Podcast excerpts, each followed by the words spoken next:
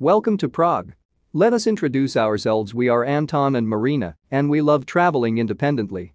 One day we came across a tourist review about Prague, saying that there was no modern art in the city at all. That was a challenge we were looking for. Now we are ready to share our experience with you and show you a new Prague that deservedly ranks among the world's capitals of street and contemporary art. Surprisingly, Prague somehow reminds Barcelona.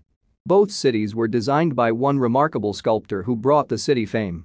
For Prague, such Antonio Gaudi in contemporary art is David Ernie.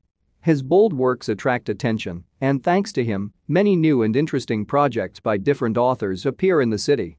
There are dozens of amazing modern artworks in our route today, such as the Embryo, huge babies and Kafka's Steelhead, yellow penguins, underground art galleries, and many others. Got interested? Then go ahead. We start with a very strange and controversial object and take a great height. We are heading to the Prague TV Tower,